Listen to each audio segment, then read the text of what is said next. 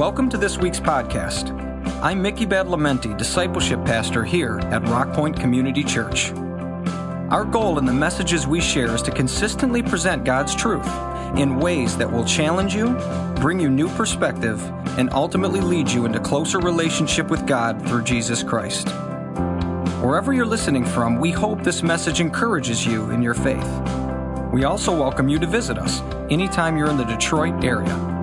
Our Sunday services are at 9 and 11 a.m. and include a full range of children's programs as well as a ministry specifically for children with special needs. Find us on Facebook or visit our website at rockpoint.org for more information. At this point in time, we're going to receive our tithes and our offerings. They're the Lord's, actually. And we talked last week about how it's an act of worship. Now, here's the one thing if you're a visitor here today, you're passing on through, you're not in a relationship with God, don't expect you to participate in the offering. Let it pass you on by. But for us, we've said it's actually an act of worship. So this morning, as we receive the offering, um, the team is going to lead us in a, a song. And um, I would encourage you, if you want to sing with it, you can. If you want to just let the music wash over you, you can. Either way, that's fine. Um, pay attention to the nuance of the music for two reasons. One is because it's just beautiful, but two, what you're going to hear coming after that is going to be quite, quite different. Okay? Having said that, uh, normally we would pray at this point in time, but actually I'm going to ask the ushers if they would just come forward really right now, if you would, and just go ahead and begin to receive the offering as our team plays, and we'll pray afterwards.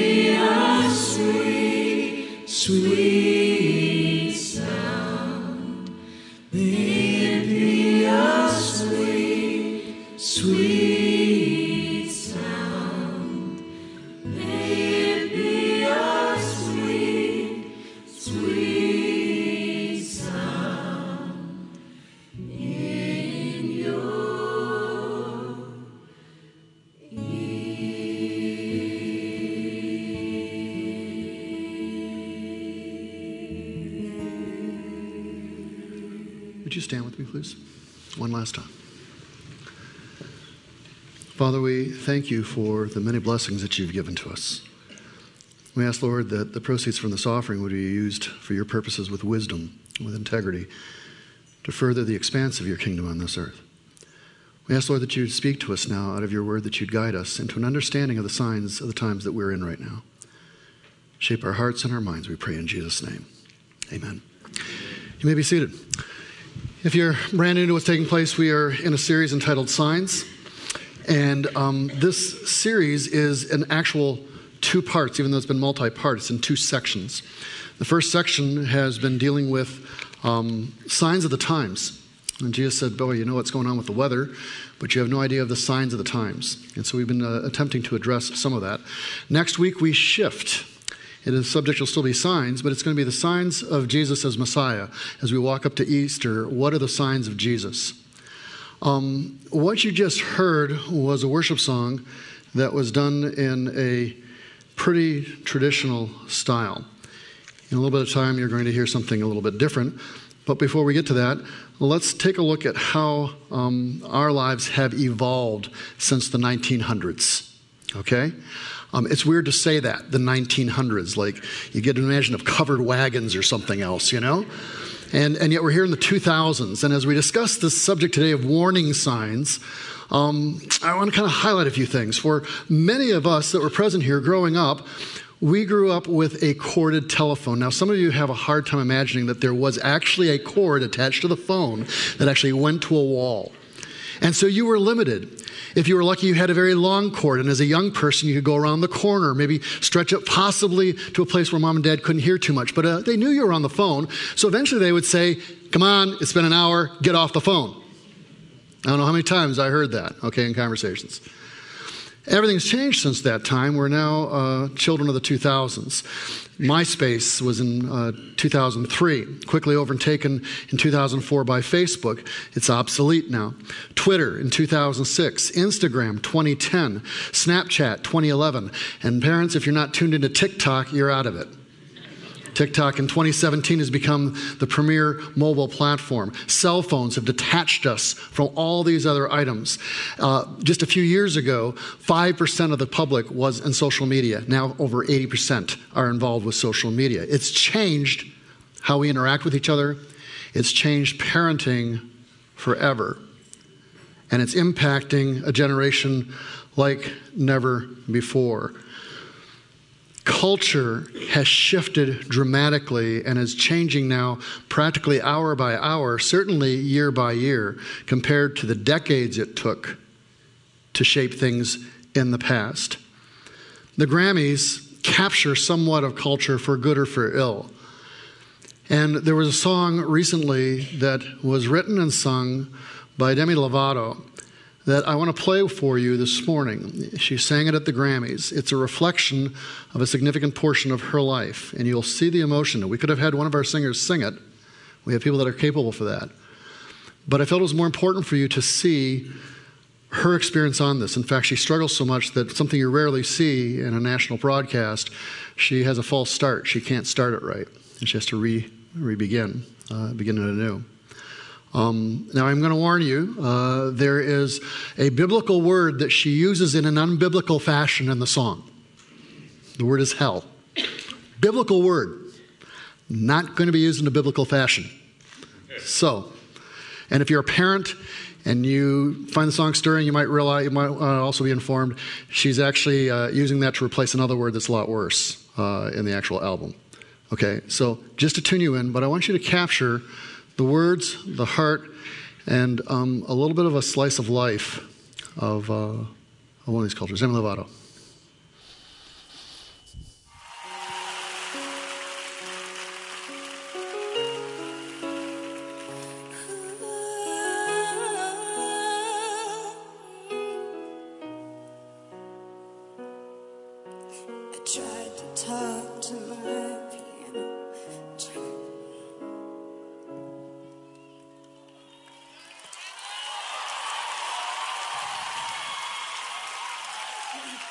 I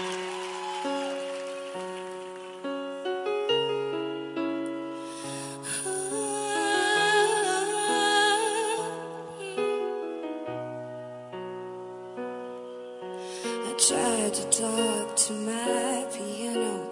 I tried to talk to my guitar. Talk to my imagination. Confided into alcohol. I tried and tried tried some more. Told secrets till my voice was sore. Tired of empty conversation. Cause no one hears me anymore. A hundred million stories and a hundred million songs. I feel stupid when I sing. Nobody's listening to me.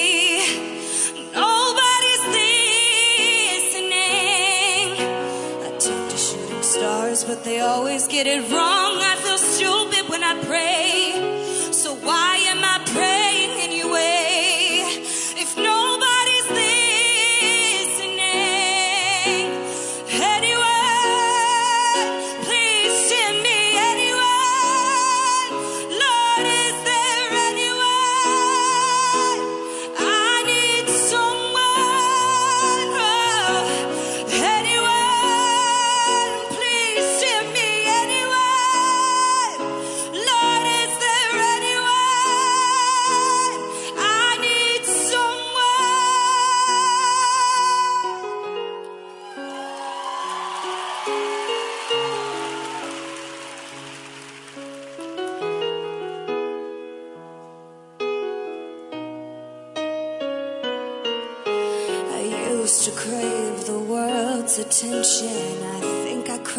Too many times.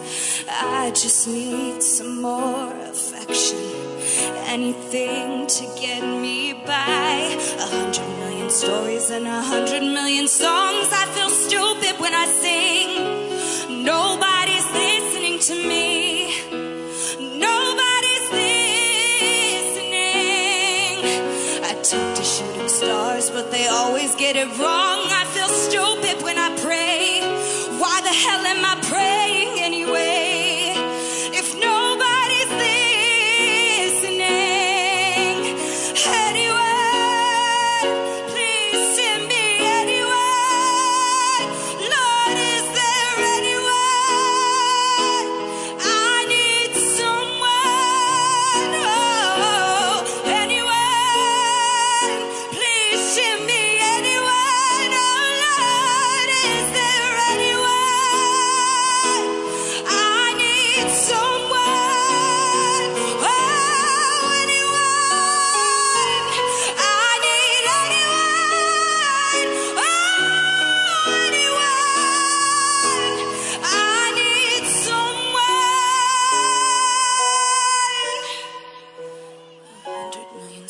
stories and a hundred million songs. I feel stupid when I sing. Nobody's listening to me. Nobody's listening.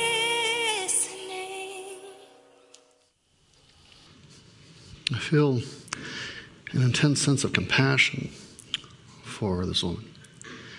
She's a phenomenal vocalist, but the insecurities that she has is screaming out. Does anyone even hear me anymore? Now, the irony is everyone is listening to her, tens of thousands of people. She struggled with everything from sexuality and identity issues to uh, body imagery. Here's someone of one of the most successful people in our culture. And she, you know, she sings this song Is there anyone even paying attention to me? And the anxiety of even dropping behind and maybe not succeeding still and becoming um, cast away at this early age rides even deep within her heart. She's had some encounter with faith in the back in the past, um, but is still struggling in that arena entirely. And there's some concern as to why she should be a little bit edgy, because at this same performance, um, there was another young artist who actually has been identified increasingly as the voice of this generation. How many of you are not aware of but are familiar with Billie Eilish? Can you check some things out?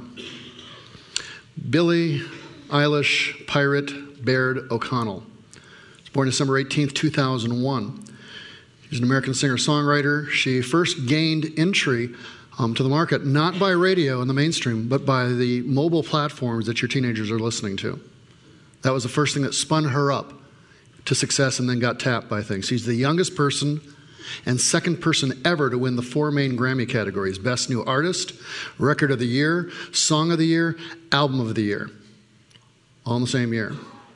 Her debut album was When We All Fall Asleep, Where Do We Go? The album has uh, six top 40 singles When the Party's Over, Bury a Friend, Wish You Were Gay, Xanny, which is about Xanax, Everything I Wanted, and Bad Guy. This individual has probably done more to present music and the voice, as I said, of a generation than practically anyone else that you're going to find out there. One article said this, um, actually quoted uh, her brother at the time that they received, because he's a collaborator with her, when they received the Grammys, I believe at the same Grammys that uh, Demi sang this song, um, said this, Finneas flatly offered, quote, we didn't think it would win anything ever. We wrote an album about depression and suicidal thoughts and climate change and being the bad guy, whatever that means. And we stand up here confused and grateful, was his response. If you listen to a few songs, you might be a little confused as well, too. Um, her music is a little bit out there. And that's actually part of what attracts young people to it because it's just kind of different and weird in certain ways. Um, she raked in all these different accolades. Uh, her music's been referred to sometimes as scary. Some of the lyrics, in fact, are a little bit scary. This is from Bury a Friend. Quote, Today I'm thinking about the things that are deadly, the way I'm drinking you down, like I want to drown, like I want to end me. Her style has changed over the years from when she first previewed with Ocean Eyes, uh, um, her initial uh, um, album and song, to then the change rapidly coming along. In 2017, no, she had 257 uh, connections there. Uh, uh in 2018, 6.3 million. 2019, 40.7. And her style has changed and along with the, the process of that. Um, her wardrobe is decidedly asexual and awkward. Her facial expressions are mostly flat, uh, peppered with cynicism. They all evoke an aesthetic that today's teenagers get. And it goes like this Life is hard. Adults are handing down a very screwed up world. Politics are depressing. Why not why, try and find a way to laugh about it? And so her style is a mixture of horror and humor at the same time. One article said her, quote, her understated, near mumbling voice stands out against the likes of Taylor Swift or Ariana Grande or even Demi Lovato. Eilish's vibe endears her to young people looking for an unpretentious hero, someone unwilling to play by the rules of beauty, presentation, or even music genre itself. Because all this speaks as to what teenagers perhaps need most hope. Now, whether you're uh, new to Eilish or not, we don't need to look too far to realize that teenagers today are hurting in our society. 70% of teenagers in a recent study considered anxiety and depression a major problem amongst their generation. We've just, uh, discussed this to, uh, in the past in this church. Suicide is currently the second leading cause of death in young people aged 10 to 24. And it's estimated that two out of three every young people, every young persons experience suicidal thoughts that don't even get help. Uh, and it's a lot of pain mashed with a lot of silence. While feeling lonely and misunderstood are hallmarks of adolescence and especially young adulthood, some suggest that Generation Z is the loneliest yet. A just released study found 7 out of 10 often feel misunderstood. New York article on Eilish's appeal to the loneliest generation, quote unquote, um, last fall quoted a 21 year old saying, quote, I think Gen Z is extremely lonely. Four exclamation points after that. Song like When the Party's Over Yet, right at the desperate gnawing sense of isolation, social media has sown into a generation who are becoming increasingly sequestered. As we talked uh, recently, even with one of our 20 somethings, they're saying the level of anxiety of not knowing what's happening, of, of, of, of having an awareness of life as a whole, is overwhelming and crushing. Now, everyone experiences anxiety on one level or another, but teenagers are having something of a more intense version of this than I think many of us are aware of. And today, what I'm trying to speak to are both those who are dealing with it, but also to the parents, grandparents, uncles, aunts, and those of you who have friends that have children. Things have changed dramatically from even just a few years ago. It was 10, 15 years ago. We had one of our artists present Avril Lavigne's song, I'm With You. And that song said, I'm standing on a bridge I'm waiting in the dark. I thought that you'd be here by now. There's nothing but the rain, no footsteps on the ground. I'm listening, but there's no sound. Is anyone trying to find me? Won't somebody come take me home? It's a really cold night. Modified that bit. Trying to figure out this life. Won't you take me by the hand, take me somewhere new? I don't know who you are, but I'm with you. I'm looking for a place. I'm searching for a face. Is anybody here I know? Because nothing's going right and everything's a mess and no one likes to be alone. This was 10, 15 years ago. Avril Lavigne is one of Billie Eilish's influences that she states. The song starts off by saying, I'm standing on a bridge. And if the generation past was standing on a bridge, that's changed actually dramatically now. I presented to you a couple of signs in the past. I've got one more beyond this in this series I want to present to you. Two, really. I've got one for today that I want to show you real quickly. I like this sign Caution! This sign has sharp edges. Do not touch the edges of this sign. Okay, so I like this. Caution! This sign has sharp edges. Do not touch the edges of the sign. But I don't know if you can notice the small line on the bottom. Also, the bridge is out ahead. Is shouting one thing, but we find that there's something else that's actually there. And if this generation is struggling more and more, they're maybe embracing the idea that we'll cross that bridge when we get to it, not realizing because they haven't read the small print that the bridge is actually out. We've gone from Avril standing on a bridge to a group that's standing on the edge of a bridge that's gone and failed. And it's mostly adults, frankly, that have, that have failed that. Avril started off singing in church, same as a lot of major artists, from Whitney Houston to Elvis Presley. How does all of this cultural impact relate to a Sunday morning conversation in our regards for Scripture? I'm glad you asked that.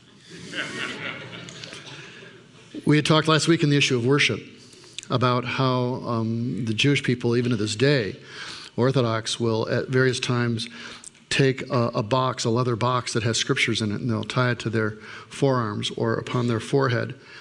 And um, they'll even put them in small little boxes and put them at the uh, doorposts of their home. This is all rooted in Deuteronomy chapter 11, we said, verse 18 and 20, where God's instructing the children of Israel, saying, Fix these words of mine in your hearts and in your minds. Tie them as symbols on your hands and bind them on your foreheads. He was saying, Put these things in front of you so that you don't forget. But over time, our rituals, our actions, our worship become just that ritualistic, detached from real form. The purpose of this was not to have little leather boxes on our foreheads and on our arms or to sing certain songs. The purpose of this was, quote, fix these words of mine in your hearts and in your minds. Put them in your heart, put them in your mind. Let them change who you are and how you think. But it goes on in this same passage, beyond what we talked about last week of these phylacteries and these leather articles. In verse 19, it says, Teach them to your children talking about them when you sit at home and when you walk along the road and when you lie down and when you get up. Write them on the door frames of your houses and your gates, but teach them to your children, it's saying. Teach them to your children. It is not the work of the church to educate the children. I was a youth pastor for 11 years, one year in another church, 10 years here. I don't know how many times I have a parent come up to me, and this was back in the 1900s, and would say to me, Fix my kid. I'm sitting here going, Thanks. You've had them all week long. I get them for an hour or two, and I'm supposed to fix them from what you've done? It was an impossible task. The best that we can do as a fellowship is to come alongside those of you who are concerned enough about this to have your own relationship with God, your own understanding as an adult, that from that, your own children see something. And then we can come alongside that and we can leverage that hugely. And we do. Justin leads Axiom, a youth group that meets regularly, that has outreaches and, and education and fellowship and, and a peer group to encourage people. John Freeman, we've recently released to not just lead Ethos, our 20 something ministries, but with a vast experience in, in, campus ministry to engage the universities and the campuses in our area. Recognizing that oftentimes when kids leave home, their faith is challenged. Not just in college, increasingly it's happening in the senior year of, of high school as they're being preconditioned And so we've made another commitment.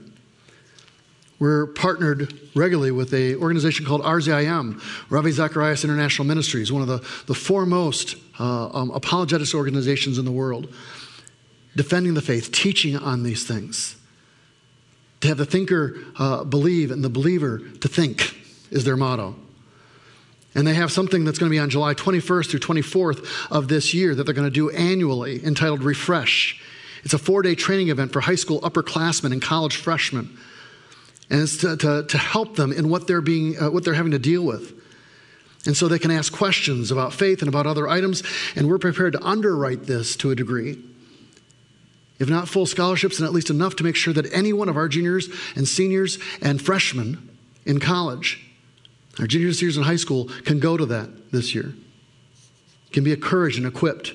So we're taking the active steps that we can, but the greatest impact are parents grandparents, aunts, uncles, friends.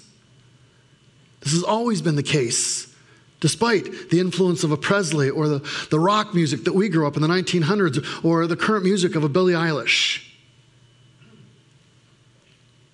As we go into um, Scripture, into even further, we sit here and find out at one point in time that, that Jesus is addressing some of the music of the time, if you will, or some of the culture at least of the time. John the Baptist is about to be executed. John was a very severe, intense, you're going to hell, you're all going to die, you need to change. You know, it was a wake up call. Jesus comes along, and for one better term, he's, he's hanging out at the bars and hanging out with the crowd. Totally different view. So in Matthew chapter 11, Jesus is challenging the culture. He says, Whoever has ears, let them hear. To what can I compare this generation? And that's not just an age group, it's a group that buys into a whole mindset of the time. To what can I compare this generation?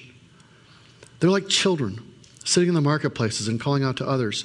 We played the pipe for you, but you didn't dance. In other words, we played a song. We sang a dirge, a different type of song, and you did not mourn.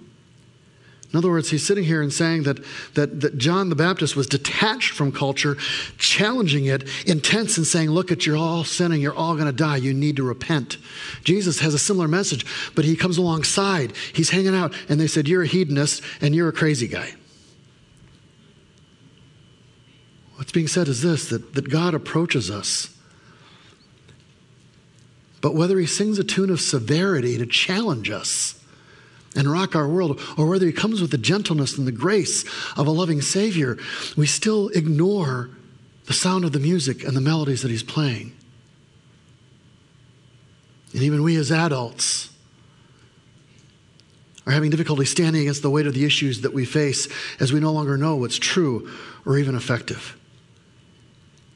And so Demi Lovato sings, Please send me anyone that can penetrate my world, anyone that can reach past my insecurities, anyone that can see me, that can hear me. I feel stupid when I sing anymore. My primary identification and talent is useless to me in this. And what's worse is I feel stupid even when I pray. Please send me anyone, someone. I need someone. The sad thing is, there's already an answer provided, but it's often been made unpalatable by the church and by Christians. Young people, so pressed by your own insecurities and by your own alienation, it's easy to get lost. You're so much smarter and quicker than your parents on all the electronic stuff. You know it faster and better than we do. phone cord's been touched, or been cut rather. And so you have everything on a mobile platform that you need. No one can keep track of you. You're a law unto yourself. The question is what are you going to do with that power? What are you going to do with the choices given to you? Where do you go? Last week I, I read to you a little bit from a 25 year old kid years ago who was caught up with an understanding of God. And as he wrote this song, Heart of music, Worship, and talked about when the music actually fades and all stripped away and I simply come. He says, I'll bring you more than a song, for a song in itself is not what you've required. You search much deeper within. through the way things appear. You're looking into my heart. I want to speak to our, our, our middle schoolers and high schoolers, our 20 somethings, and, and those young marrieds who are just trying to sort out what reality is like. You need to realize that you have a God, a creator who searches deep, who knows your heart. And despite everything that appears to be around you, He is present in your world, whether you see Him or not. He sings a song to you, both severe and challenging, but also tender and graceful, whether you hear it or not. The same writer goes on to write the song 10,000 Reasons. And the lyrics we said are, You're rich, speaking of God, you're rich in love and you're slow to anger. Where does he get that idea that God's this way? You're rich in love and you're slow to anger. Your name is great and your heart is kind. For all your goodness, I'll keep on singing 10,000 reasons for my heart to find. Where does he get ideas like this? In pursuing the heart of God and pursuing relationship and trying to grapple with the critical things of the world and reality. He reads things like 1 John, probably, chapter 3, where it says, See what great love the Father has lavished on us, that we should be called the children of God. He probably would have read Psalm 103, verse 8, that says, The Lord is compassionate and gracious. Where do you get the idea of slow to anger? Because God says, I'm slow to anger. I'm bounding in love. The psalmist writes in 136 a chapter in the first verse his experiences of God. He says, Give thanks for he's good. Why? His love endures forever. And then it goes on and on with a variety of different situations, and each time repeating, His love endures forever. There's something solid about it. And for all our screw ups and all the, the, the, dumb things from, that we've done or, or, or things that we've achieved or failed at, 1 John chapter 1, the there says, If we confess our sins, he's faithful and just, will forgive us our sins and purify us from all unrighteousness. If you're a young person here today, I want you to know that there's a God who knows you, knows your name, knows where you live, and you're not alone.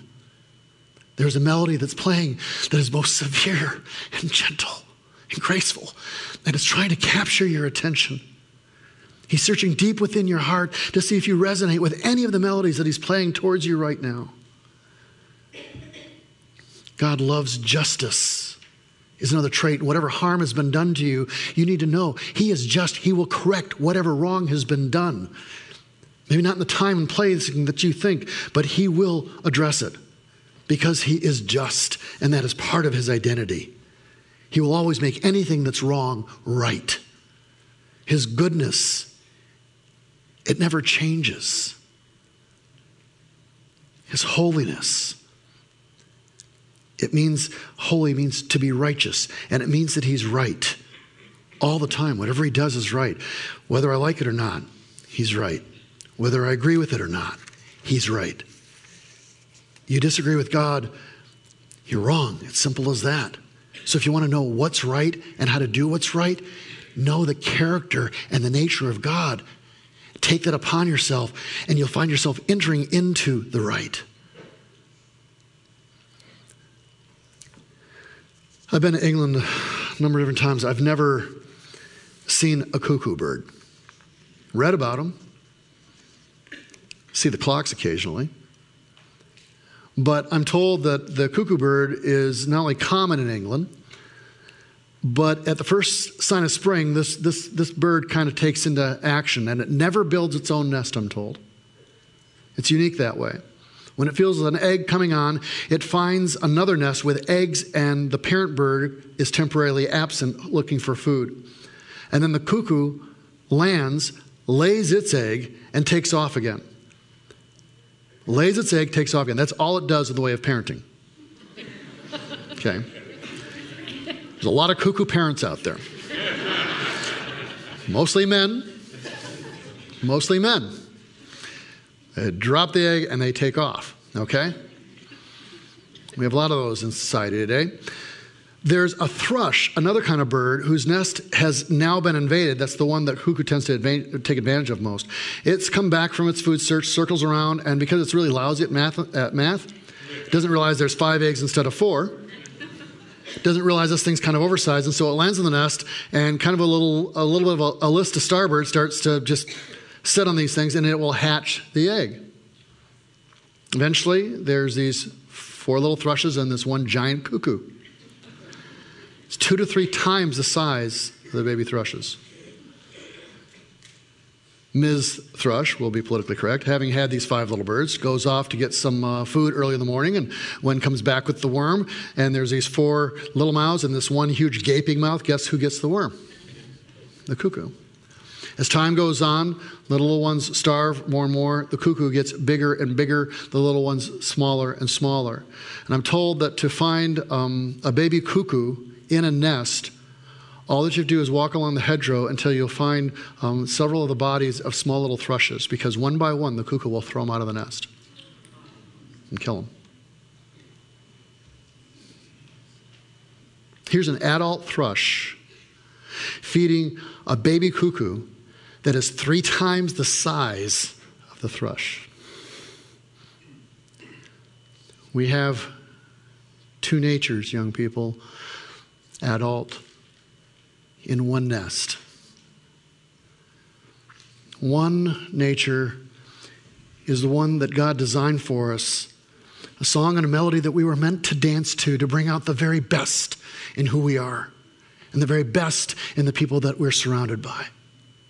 But there is another nature that is in there that destroys and damages and steals.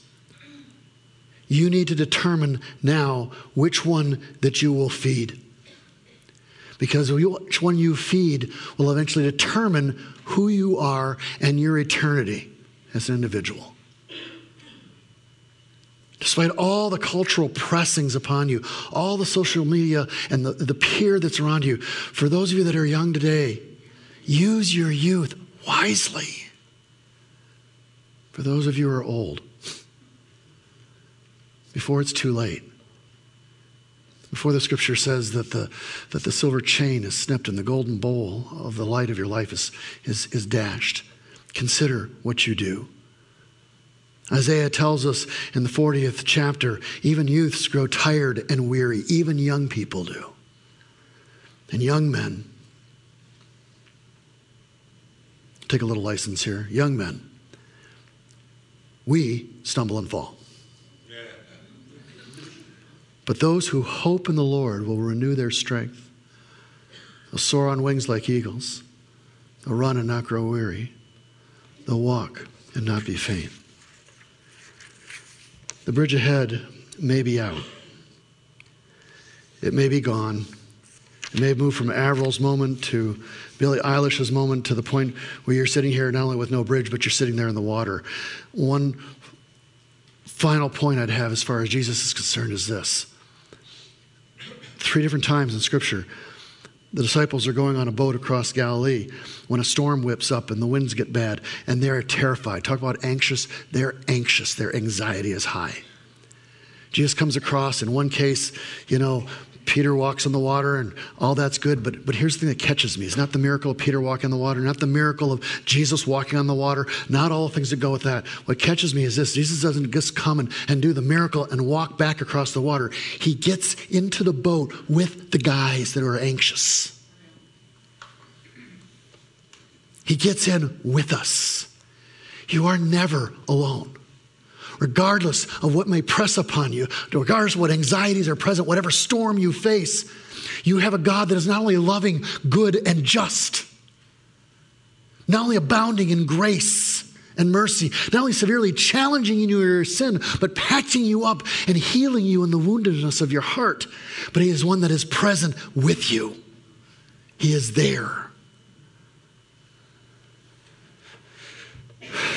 Maybe Avril finally caught this on as well because one of her recent songs coming out of some illness that she had goes like this. It's entitled Head Above Water. God, keep my head above water. Don't let me drown. It gets harder. I'll meet you there at the altar.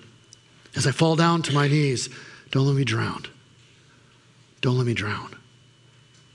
I can't see in the stormy weather. I can't seem to keep it all together.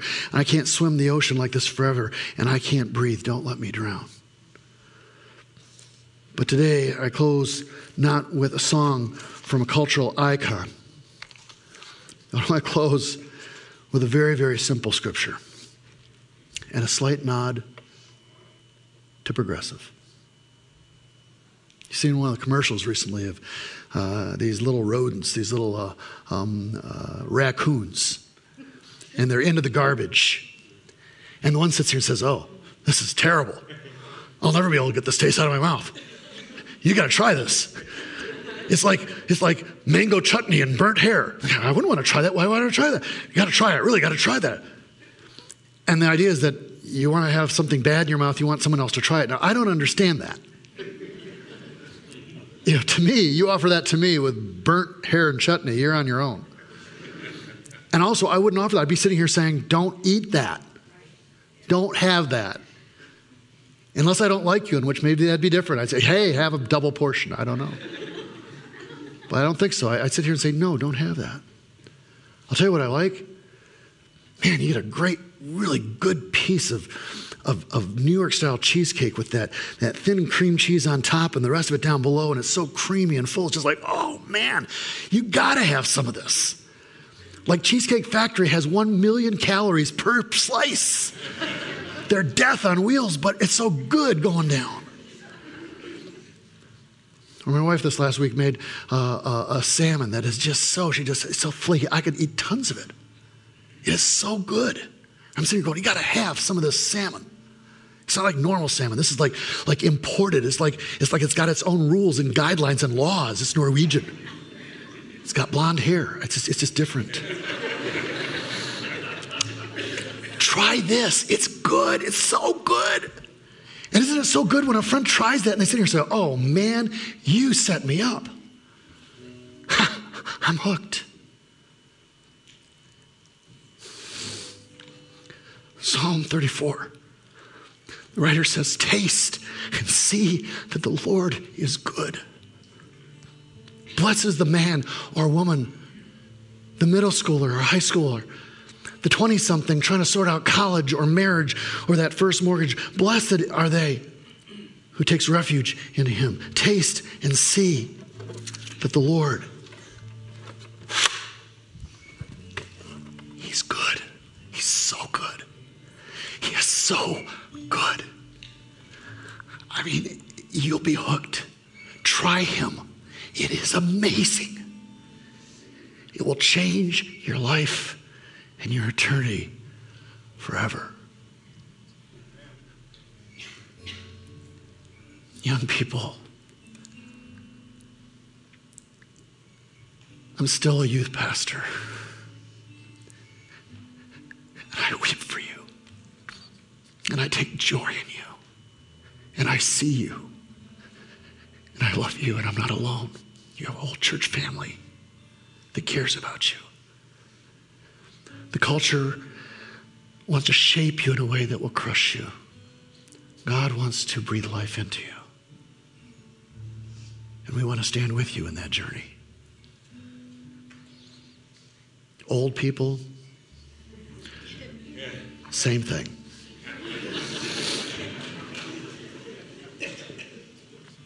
But you're near dead anyway, so I don't know. You know, it's funny what you can say when you get older. Get away with. One of our artists wrote a song. I've asked them to play, brought it to our gathering this past week. It's the first time it's been played, other than first service. And in a moment as the song is played, I'm, i encourage you to just let it wash over you. Before you do that, I want to pray with you right now. And so I just pray right now. I'm just asking God for those of us who are older present here, God, I, I, ask, Lord, that you would encourage them this day. That, Lord, if they would choose to do so, that they would, they would listen to hear your melody, that they'd hear the severity of their sins, but also the song of grace and, and, and joy that you can bring them as well. That as they taste you, that they would find you good, Lord. And as they repent of their sin and turn to you, that they'd be received by you. And Father, for our young people, for our middle schoolers and high schoolers, for our college students and for our 20 somethings and trying to sort out where life's going, our young marrieds, God. God, I lift them up to you and I pray that as they commit their life to you, as they would taste you, that they would find you so good. That you'd bring them out of their alienation and into an awareness that you know who they are and where they are. That in the midst of their anxieties, in the midst of the storm, that you would even now, as they turn to you, that you'd get into the boat with them and they would know you are present. I ask, Lord, that in these few moments of time, that your Holy Spirit would go way beyond whatever words I've uttered.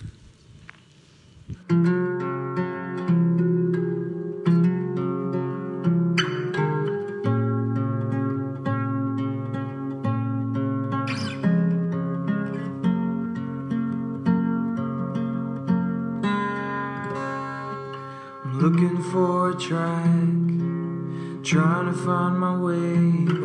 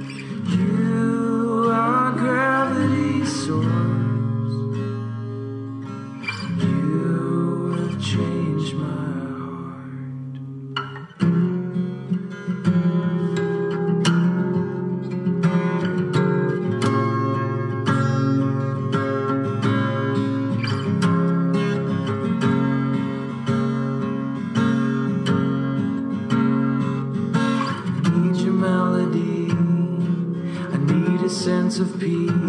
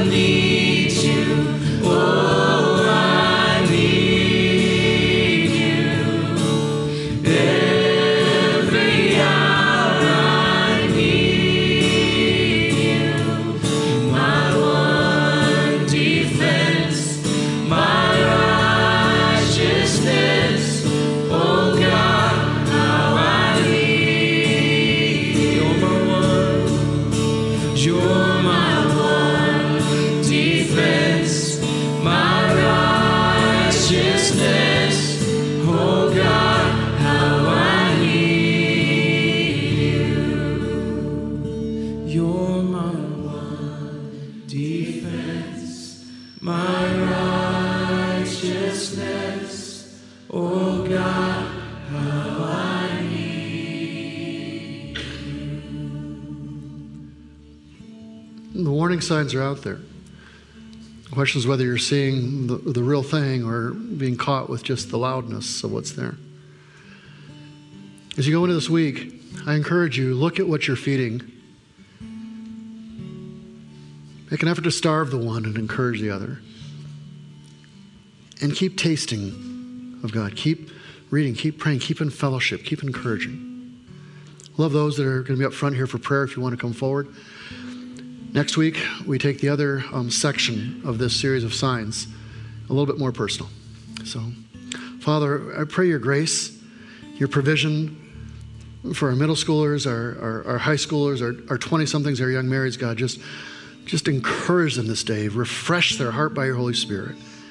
And Father, for the rest of us, give us wisdom and knowledge as to how even to parent or to be grandparents or uncles and aunts and, and friends. Let's encourage one another, Lord, even as the day grows close. In Jesus' name, amen.